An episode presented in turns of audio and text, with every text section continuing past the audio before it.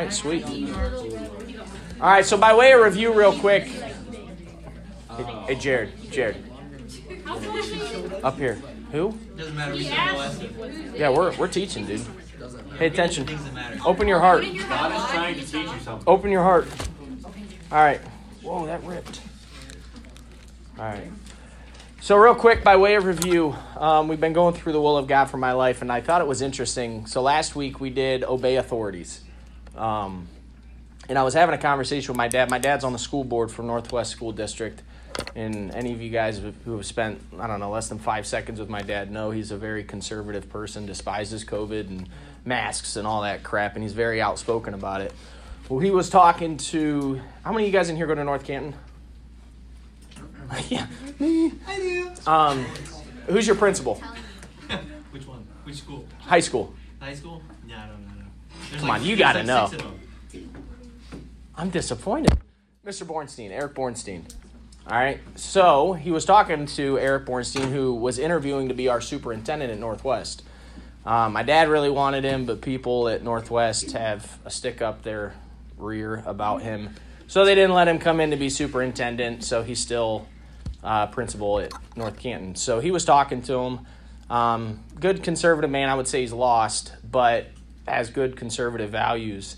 And he, my dad was talking to him, and Eric was venting to him about a student in their high school that was wanting them. Her name is, I'm not going to share it just because who knows where stuff goes nowadays. We'll just say her name was Stephanie, and she wants to go by Steve. She, that's the pronoun she wants. And Eric was like, okay, well, we're going to talk to her parents, make sure, you know, that that's indeed what they wish for their child. Um, and he mentioned that to the student body that had approached him and said, Hey, this is how she wants to be called. You know, this is the pronoun she wants used, and blah, blah, blah. He said, Okay, I'm going to talk to the parents. Well, they went and complained to some rights department who came back to Eric and said, No, you cannot go to her parents. You have no right to go to her parents because that will cause undue stress to that kid. If they want to be called by that name, that's up to the kid, not the parents. The parents have zero control over that. And I'm like, Holy cow. I'm like, and it's, we see it but it further emphasizes how important it is to be very close to your parents because there's a reason why Satan is trying to split that. I mean, just go online and search schools parents. Just Google that phrase. You will see story after story of, I mean, even Biden's made remarks. The uh, director of education, whatever that clown's name is, has made remarks about trying to separate parents from the students. The parents have no right to tell the, the schools what they're going to teach their children. It's satanic. It's this world system, and it goes right into what we're talking about tonight wanting to control and conform these children, wanting to take these children, wanting to take you guys all the way from kindergarten and even younger, all the way on up through your age and control you and conform you into this world's image, until this, into this world system. So I just thought it was interesting, though, the attack on parents. Man, don't take your parents for granted because this world is going to use things to try and shift your view of them, to try and force you guys to lose respect for them, for try and skew how you guys view them. Don't don't believe it. There's a reason why I got why God says in the Bible, honor thy father and mother. God will bless you. He will protect you for doing that, even when it doesn't make sense, even when it doesn't feel right. Um, so as far as authority structures go, man, I swear parents are really under attack right now. All right, so tonight we're going to be looking at, like I said, not conform to this world. Um, so flip over to Romans 12. It's on your sheet, but I always just like seeing it in the Bible as well. Romans 12. I got two cups of water today. I'm not running out.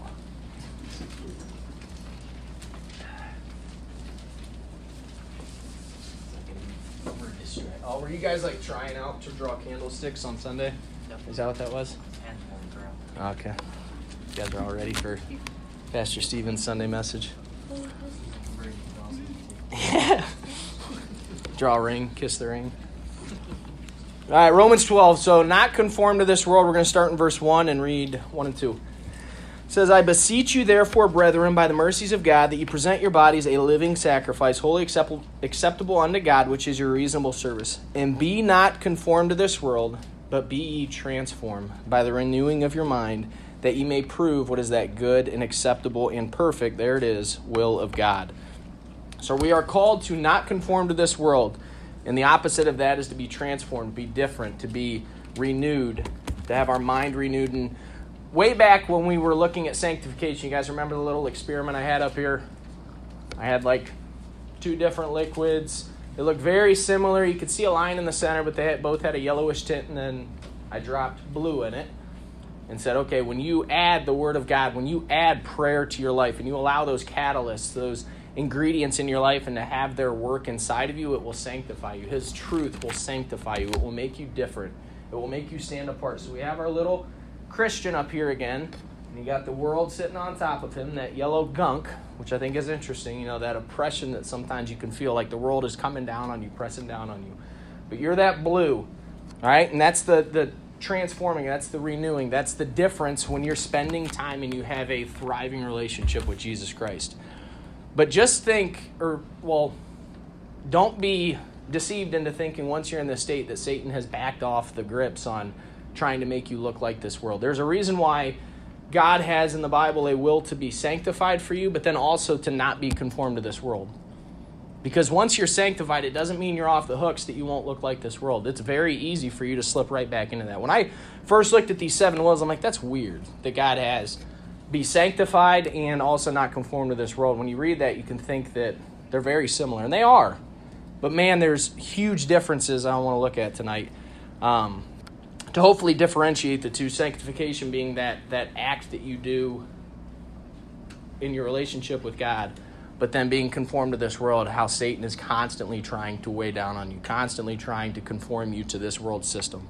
So, conform means to comply with, to yield, like going on a highway, allowing it to have its way, to be or become similar in form, nature, or character, to act in accordance or harmony. I love that definition. When we get to our little experiment up here, I'm going to go back to that and just kind of get that in your mind. Conform, to comply with, to yield. Basically, to say, all right, I give up. I'm done. It's too much. Just, just, all right, just give in. How many of you guys have ever been into temptation? You just get to the end of it and you're like, I can't anymore. I'm out. I'm done. I've been there. It's conforming to this world. It's allowing this world to have its work and not allowing Jesus Christ, not allowing this book to have its work. There's always a way out, there's always a space of grace.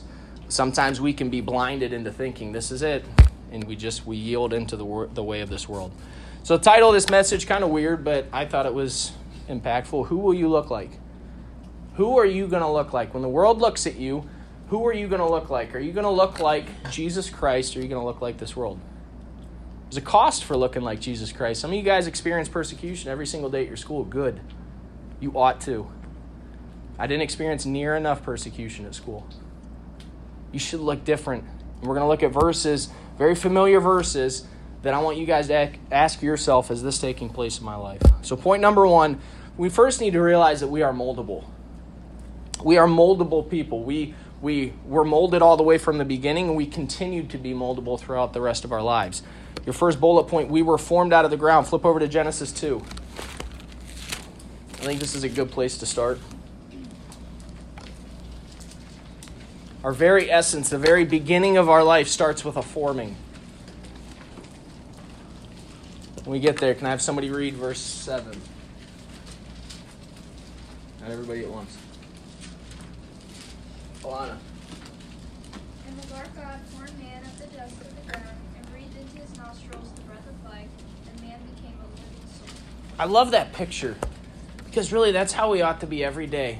Just dead to ourselves. Think about what Adam was here. He was death. He was dust. He had no will of himself. You know who had his will, who had his direction for his life? God. He picked him up, a dead substance, and gave him life, his life. And we know the end of the story and what happened, but God had free course in his life. God had free course in forming him in exactly who he wanted him to be. And he came out to be the perfect human being that God wanted him to be. But unfortunately, fell down to sin. You know, we have the ability every single day to allow God to pick the dust of our life up and form us into exactly who he wants us to be. But man, our will can be strong, and we don't yield to Him all the time. We yield to this world and allow this world to form us. Because in the moment, it can feel really good. I love that picture or that video we shared at camp a couple years ago. It's the chisel. You know, when he comes in, he's like, it's going to hurt. And he starts talking through some things, and he's like, all right, all right. And he starts chiseling at it. Sometimes it hurts, especially when you've gone so long in your life, and God's like, all right, I got to form you, but there's some things that need broken up first. I can't form you as hard as you are. I got to chip it off. I got to water it. I got to I got to soften you up. Sometimes we're not willing to go through that process. It's a lot easier to have God form you and stay formed the rest of your life than to go down this dark road and then try and come back. It's not impossible. It's absolutely possible. You're sitting in here tonight and you can re- respond to that. But we were formed out of the ground and we can continue to be formed. Um, we, we ought to be continued to be formed. Uh, the next point, we are clay. Flip over to Job chapter 10. Clay is a beautiful little substance. When I was thinking of what to do tonight, um, there were things with clay, Play Doh, and I just thought it was kind of cool just to bring back full circle the sanctification picture. But clay is a unique little substance. All right? Job chapter 10, verse 9 says, Remember, I beseech thee that thou hast made me as the clay, and wilt thou bring me into dust again? God has made us as the clay. All right, flip over to 13. We're just going to look at all these because they're right here in Job. Verse 12, your remembrance are your remembrances are like unto ashes, your bodies to bodies of clay. Your bodies are like clay. And then lastly, 33 6.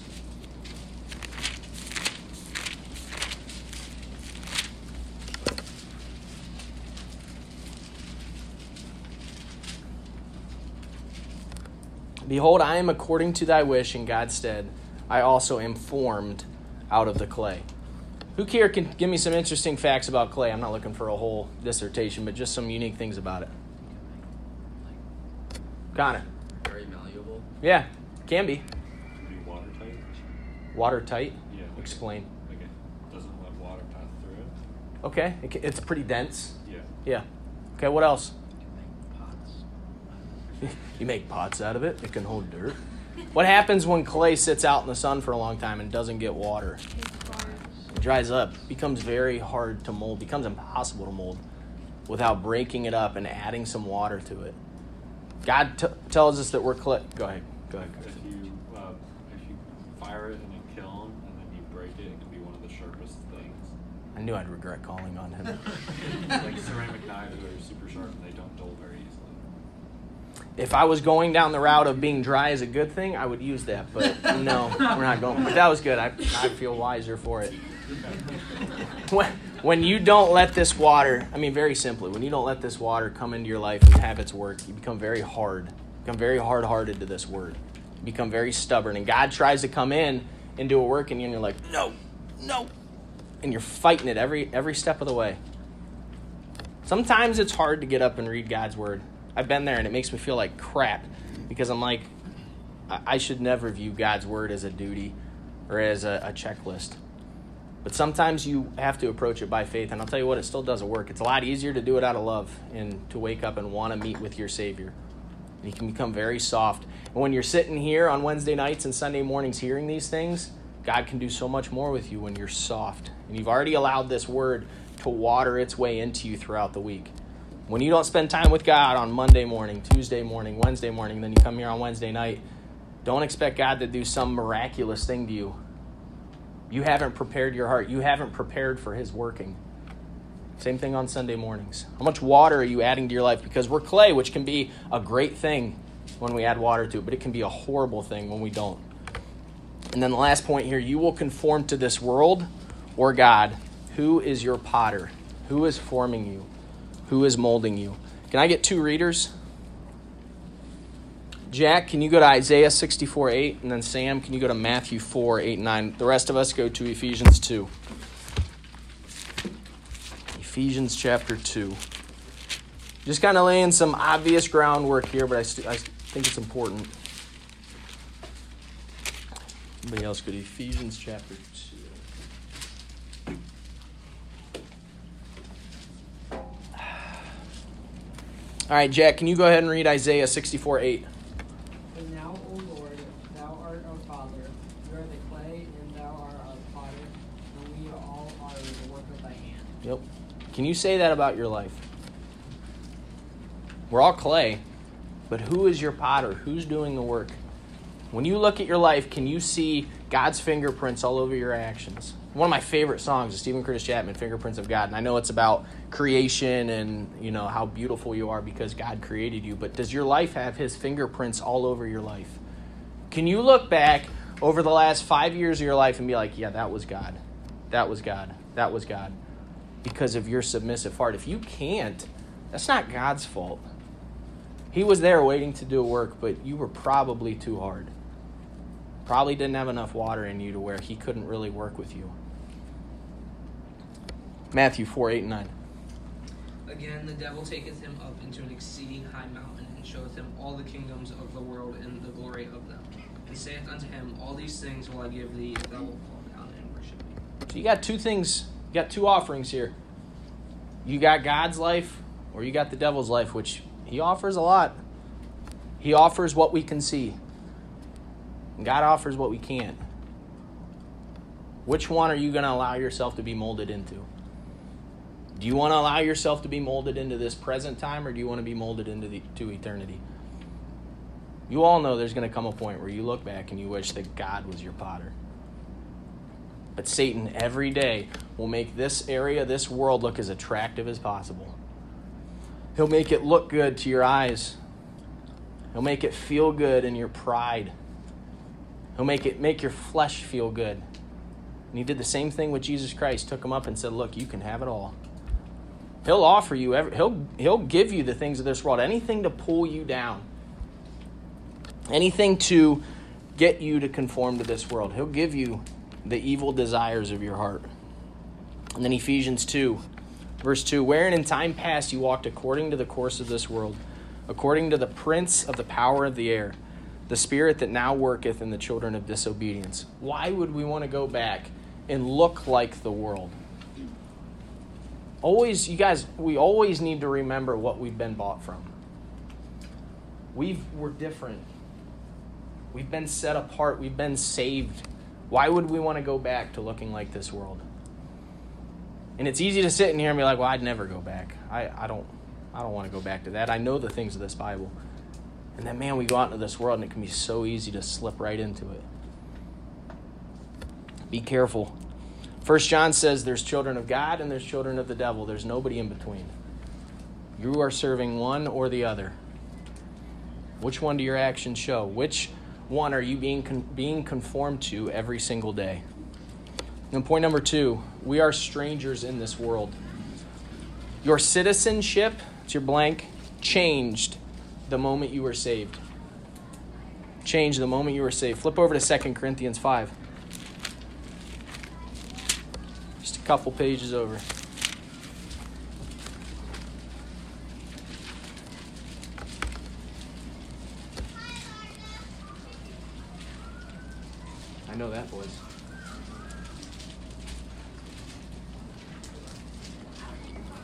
2 Corinthians 5. Can I have somebody read verse 17?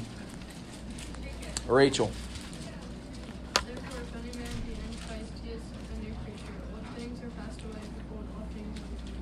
Again, old things are passed away. Why would we want to bring them back in? Your identity has changed. You are a new creature. God looks at you as a child. God looks at you as his spouse, his bride, waiting to come home to him. Why would we want to go out and have an affair? Why would we want to go out and cheat on our husband? Ephesians 2 6, you don't have to go there. It says, And hath raised us up, Jesus Christ, and made us sit together in heavenly places in Christ Jesus. Our home has changed. Our final destination has changed. Our entire purpose has changed. Why would we want to allow ourselves to be conformed to this world? We're strangers, we're ambassadors. And the next, we are in this world, but not of it. Can I get two more readers? Ben, can you go to John 15 19? And then Caleb, John 17 14. The rest of us, flip over to Ephesians 3.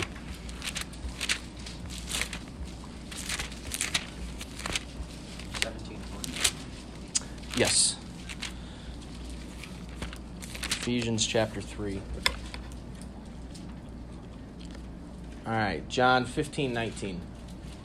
If ye were of the world, the world would love his own, but because ye are not of the world, but I have chosen you out of the world, therefore the world hateth you. The world's going to hate you. The world should hate you. If the world doesn't hate you, something's wrong inside of you because you look too much like the world. 17 14. I have given them thy word, and the world hath hated them, because thy are not of the world, even as I am not of the world. Yep. We are not of this world. The second you get saved, you are made to sit in heavenly places. You are not of this world. Remember that. It's so easy to get disconnected from that. Ephesians 3, verse 8, Paul talking here says, Unto me, who am less than the least of all saints, is this grace given, that I should preach among the Gentiles the unsearchable riches of Christ, and to make all men see what is the fellowship of the mystery, which from the beginning of the world hath been hid in God, who created all things by Jesus Christ, to the intent that now unto the principalities and powers in heavenly places might be known by the church the manifold wisdom of God his desire is to have the church display his wisdom to principalities, to powers in the world and the universe that they can look and say, wow. Angels, evil everybody can look at the church and say, this God is untouchable. This God is insane. And we rob God of that glory. We rob ourselves of that opportunity when, this, when we allow this world to conform us and take us away out of that purpose. We can't do this when we allow the world to conform us, when we allow the world to change us, when we allow sin, as we look at a little bit later, to slip in. Because there's certain ways that Satan will, certain platforms that Satan uses to conform you. Believe it or not, we have control over this. We allow him in. But we are in this world, not of it. Look down at verse 19 and to know the love of Christ which passeth knowledge, that ye might be filled with all the fullness of God. You're going to be filled with two things. One of two things this world and its pleasures, or the fullness of God. What is your sustenance? What is your fulfillment? What gets you excited each morning? Really, what, what puts a smile on your face? What, when your friends let you down, when your family lets you down, when your school lets you down, when your sports let you down? A good sign that this world is conforming you is when those things let you down and you are down in the dumps. And that is the only thing that's been holding you up. That's where we looked at when we were looking at uh, to be thankful. Paul, when he said, They've all forsaken me except Jesus Christ. If all those things forsook you, if everything, everything you had in your life right now, anything that you think is worldly on a standard good, is Jesus Christ enough for you? Because if he's not, this world has a grip, big or small, has a grip on your life. And it's only a matter of time before that grows. We're in this world, but not of it. Next point, you must, to- must be totally surrendered to God. 1 Corinthians 15:31 says, "I protest by your rejoicing, which I have in Christ Jesus, our Lord, I die daily." What does that mean? I die daily. I'm getting very basic here, Carson. Separated from your flesh on a daily basis. How does that how does that look practically though? What does that mean? Emily. Could be as simple as like reading your Bible in the morning, just getting your attitude right with God, right? Okay. How is that dying to your flesh though? Walking in the spirit is not it's the flesh. Yeah. What are some of the lusts like getting up in the morning? How for me dying to the flesh is saying, "All right, you you lazy piece of crap, you're not going to sleep in. You're not going to hit the snooze button." It's telling you it's like fasting. It's looking at your body and saying, "No. Shut up. I'm going to fulfill the will of my Father." Dying to yourself, telling yourself, "No, you don't have power over me.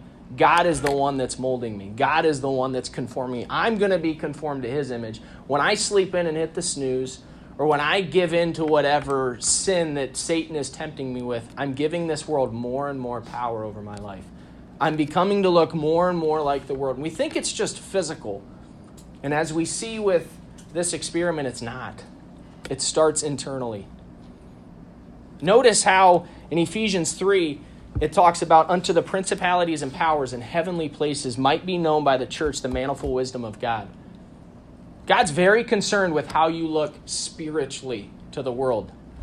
Yeah, He wants you to have a good physical testimony here, but it all starts internally. But you need to be totally surrendered to God. Flip over to Luke chapter 9. Telling your flesh no.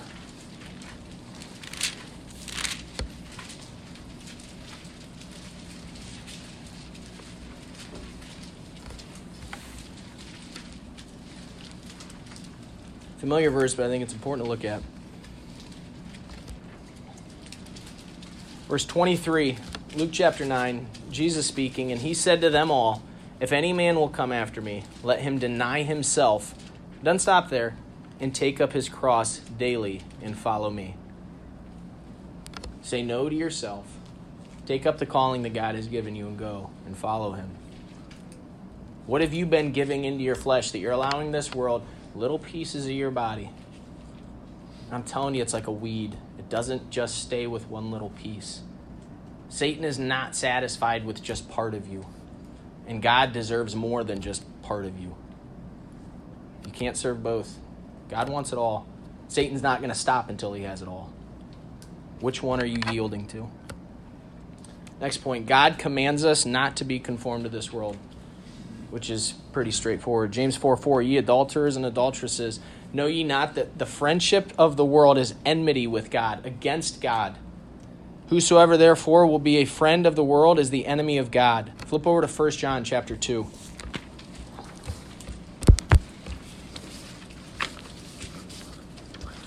First John, and then can I get a reader for Colossians 2 8? Carson.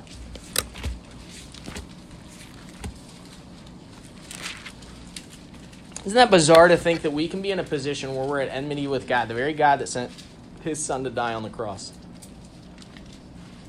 It's very sobering to think of that, that our very actions, our thoughts, really just look at Jesus Christ on the cross and spit on it. And say, Yeah, I appreciate it, thanks. Man, we take it for granted.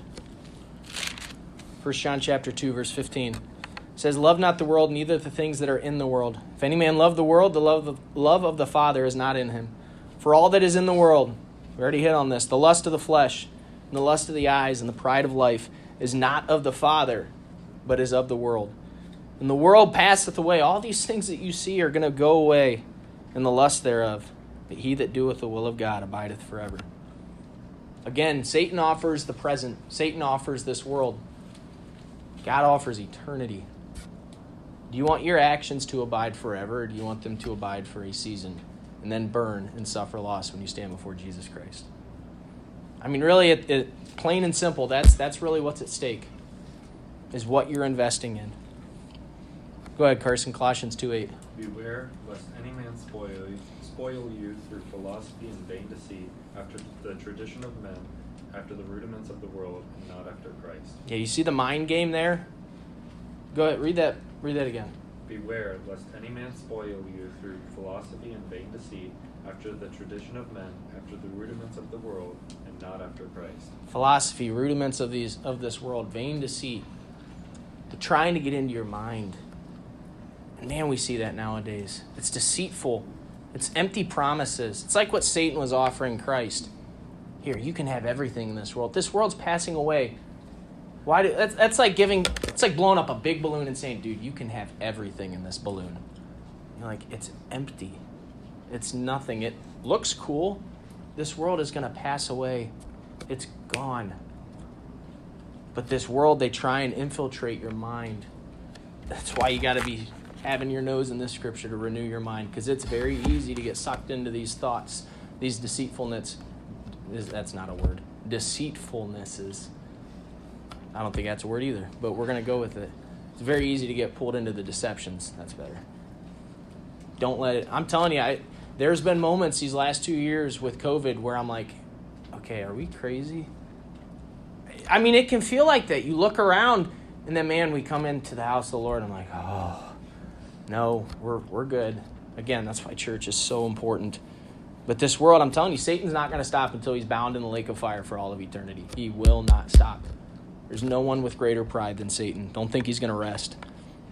We're not going to turn to these, but Exodus 23 2 Thou shalt not follow a multitude to do evil. Reminds me of a, a psalm, though hand join in hand, the, the unjust shall not be unpunished. Doesn't matter how many people are doing this, stay away from it. They're wrong. Thou shalt not follow a multitude to do evil. Galatians 1, the end of verse 4, it says that he might, Jesus Christ, deliver us from this present evil world. Christ is trying to pull you out of this present evil world. Why would we want to go into it and allow it to have its work in us? Don't. God commands us not to be conformed to this world. Don't allow it to. Obey what the Bible says. As simple as it is, obey what the Bible says. Be washed by this word. Spend time talking to God. And I want to spend a little bit more time here on point number three. We allow the devil to mold us when we are in darkness. I want you to think about that for a little bit. We allow the devil to mold us when we are in darkness. Flip over to Proverbs chapter 7. tell you, God's been bringing the strange woman up to my mind in all kinds of different Bible studies and conversations lately. And I think it's no coincidence.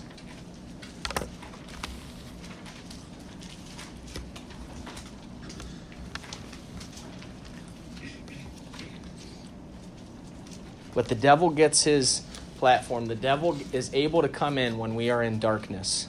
What is darkness? The absence of light. What else? Think about practically. When are we in darkness? Oh my gosh. Think very, very just practically. When do you find yourself in darkness practically when you're living this life? When you're what? Say it. Somebody say it. When you're in sin. When you are in sin and you're saying no to God and yes to this world, you are in darkness and you are saying, Yes, Satan, come on in. That's where I, I remember hearing in JBI, forget who shared it, so Pastor Stephen, you're getting the credit for it. The Latin word for witchcraft is pharmaceutica. Okay, probably, yeah. Pharmakia, pharmacy, whatever. Yeah, pharmakia, yeah, pharmakia, you're right. Yeah. Um, I think that's very interesting. Because pharmakia, what do you think of? Pharmacy. Yeah, pharmacy, drugs. So if you're a pharmacist, bad, bad. I'm just kidding. But drugs. And have you ever heard testimonies of people that are on drugs? And they have some weird experiences. Weird, you can call them hallucinations, you can call them out of body experiences, you can call them just interacting with the dark world. But it's weird, and, and I truthfully believe that it's, it's a gateway into, into realms that we're not meant to touch in this world but it's a gateway. It's giving them a platform. It's like guys that mess around with pornography. It's a platform allowing Satan to come into your life. It's a darkness allowing Satan to come in and do things in your household that you're just busting down the door. All sin is like that. You're allowing Satan to come in. Look in Proverbs 7 verse 5. Uh, let's go let's let's do verse 4. Start in verse 4. Say unto wisdom, Thou art my sister, and call understanding thy kinswoman, that they may keep thee from the strange woman, from the stranger which flattereth with her words. That's who we're going to be looking at. Look in verse 9. In the twilight, in the evening, in the black and dark night. Look in verse 18. So it's all about the strange woman. We're not, just for time's sake, we're not going to work through it all, but I want you to see some highlights here. Come, let us let us take our fill of love until the what? So when's it taking place? In the night. Until the morning. Let us solace ourselves together. Uh, let us solace ourselves with loves. And then look at verse 27. Her house is the way to hell. It doesn't get any darker than that. Going down to the chambers of death. She works, this strange woman being a picture of these false religion system, being a picture of really Satan's method of pulling you out, pulling you into this world, operates in darkness. Every time you're mingling with sin, every time you're mingling with darkness, you're allowing this strange woman to come in and have her way. And again, this strange woman can be many different things. But every time you're allowing that sin into your life, you're saying, Come on in. You're allowing Satan to come in and have his way with you. Again, we have the opportunity to say no. But when we enter into sin, we're saying, by all means, come on in. Flip over to Matthew 6. This will be the last place we turn.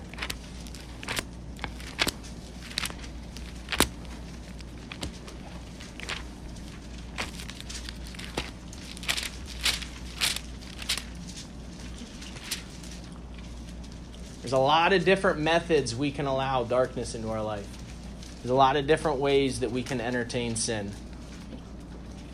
Jesus speaks very uh, specifically about one way, and that's through our eyes.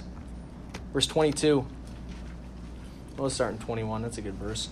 For where your treasure is, there will your heart be also. The light of the body is the eye. Okay, so what lights up in your body, what allows you to see things in this world is your eye. If therefore thine eye be single, thy whole body shall be full of light. If your eye is focused, you got one mind and you're like, you know what, God, I'm doing everything that you want me to do. That's my focus in this life. Man, what a blessed way to live. Are you single focused on what God has called you to do? Your whole body will be full of light. You will stand out. You will be different. But if thine eye be evil, thy whole body shall be full of darkness. If therefore the light that is in thee be darkness, how great is that darkness? In verse 24, no man can serve two masters. For he either for he either he will hate the one and love the other, or else he will hold to the one and despise the other. You cannot serve God and mammon. You're either letting light into your life or you're letting darkness into your life. What are you allowing through your eyes? Very interesting passage there. Because what comes into your eyes goes into your thoughts, and you think and you dwell on that. It's like Job. He didn't want to look on a maid because he didn't want to think on a maid. You don't want to have that desire because then you know what it does? It turns to action. I've had people at work um, make comments about, you know, they, they'll have pictures of girls on their phone and they'll be showing each other. I'm like, yeah, I'm good. They're like, oh, you can look. You can look at the catalog. Like, yeah, the problem is you look at the catalog, you get those thoughts in your mind, and then that's when you start ordering from the catalog.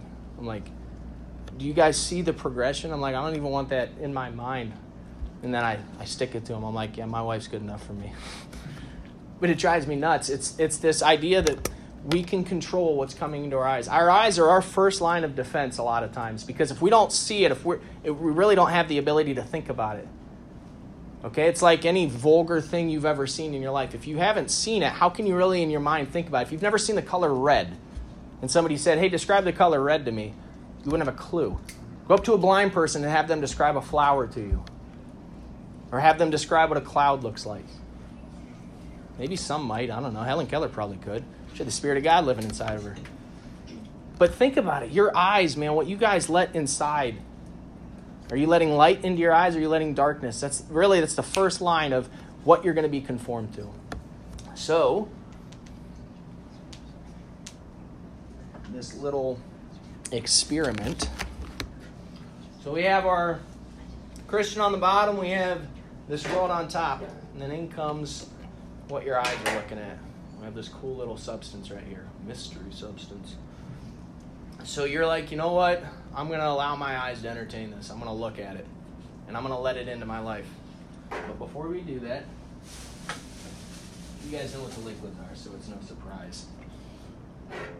When you're in this world, and the world come at you, and more of the world is around you, and more of the world comes in, it doesn't change you. You stay separate. That world, yeah, it can become heavy on you but you still stay different. More of the world, we're going to be in the world. We're called not to be of it. Let it bounce off. Let it stay outside of you. But when you allow it to come into your eyes and you think about it, and then you start to manifest, and then you start to act upon it, it poisons you.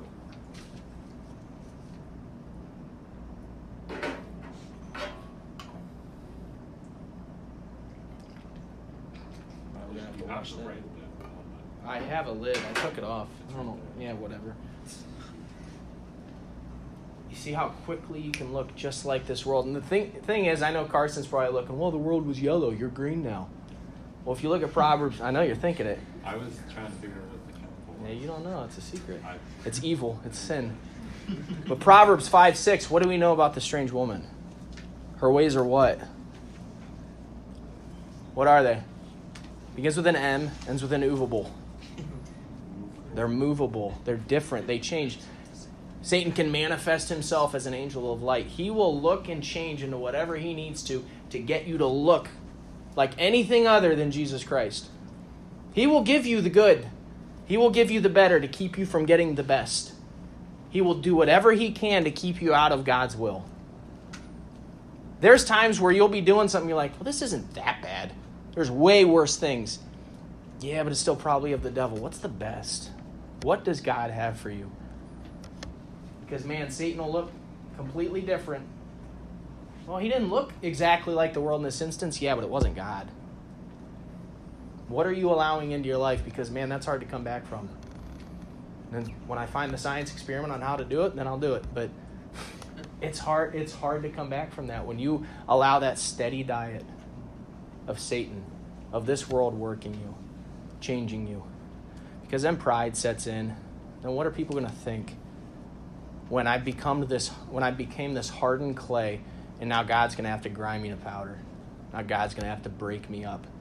Now God's going to ha- have to add an immense amount of water. Man, but I'm doing this for God. I'm doing who cares?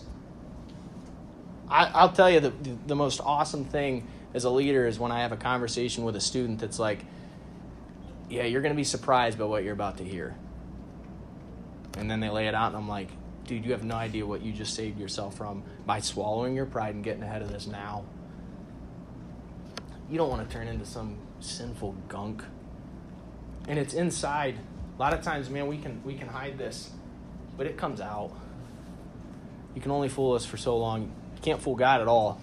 So, uh, really, what's the point? But what are you allowing into your life? Who are you allowing to conform you, to mold you? So, in closing, we are to live as little Christs. And your blank is Christians. Always setting forth a holy example for the lost and other believers around us. I love Pastor C was sharing a couple weeks ago about Acts 11 26, and I never saw it like this, but what who were called Christians first in Antioch? Disciples. You see, you're a disciple before you're actually called a Christian, a little Christ. Man, we throw that term out there.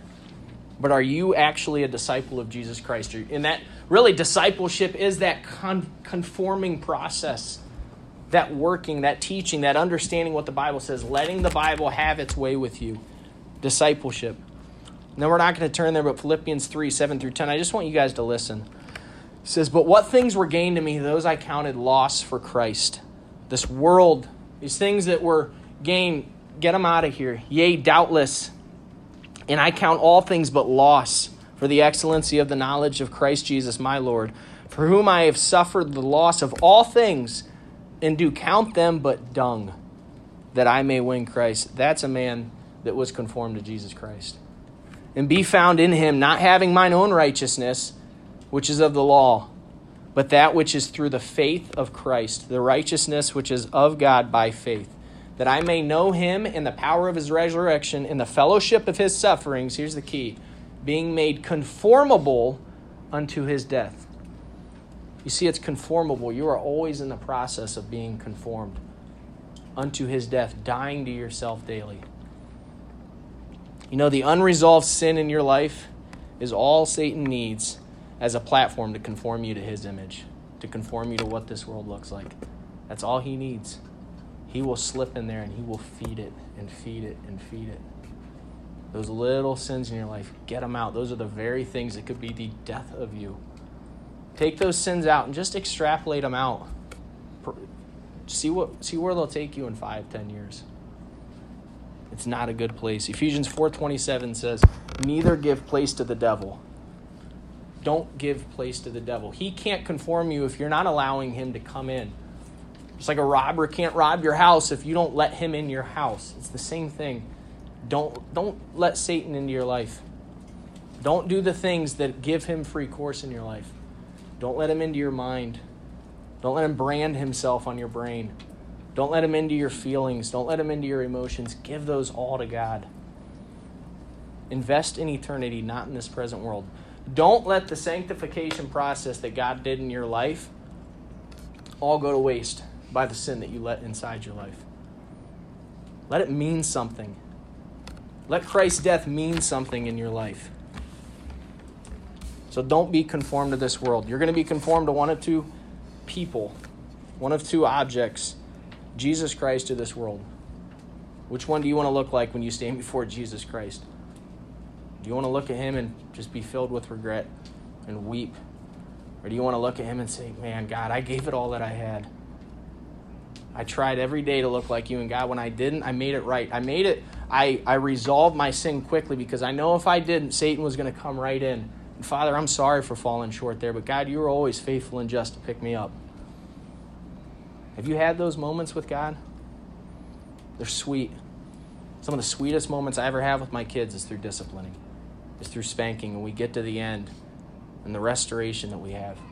Have you had those restoration moments with God? Because if you haven't, you're allowing Satan just to use you like a marionette, and you don't even know it. Let God conform you. Let God have His way inside your life. All right, let's pray.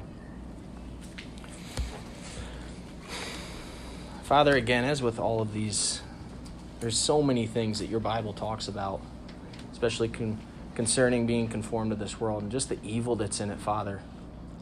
And Father, I'm sorry for the things that I can let go unresolved far too long. Father, please bring to surface things in all of our lives in this room tonight that we need to deal with, God, that Satan has a foothold in our life, that Satan has a place in our life where he's just slowly, slowly wearing us down, slowly drawing us into sin. God, you sent your son to die on the cross for us. Don't let us spit in that. Don't let us take that for granted, Father. God, we don't deserve your grace. We don't deserve your mercy, but you offer it, Father. We owe you everything. So, Father, please have your hand on this ministry, on uh, the leaders, Lord, on these students. Father, that we would become uh, more and more conformed to your image so that when we stand before you um, in eternity, Father, we can lift our head up, Lord, and you can look at us and say, Well done, a good and faithful servant. So we love you, we thank you, and pray all these things in Jesus' name. Amen.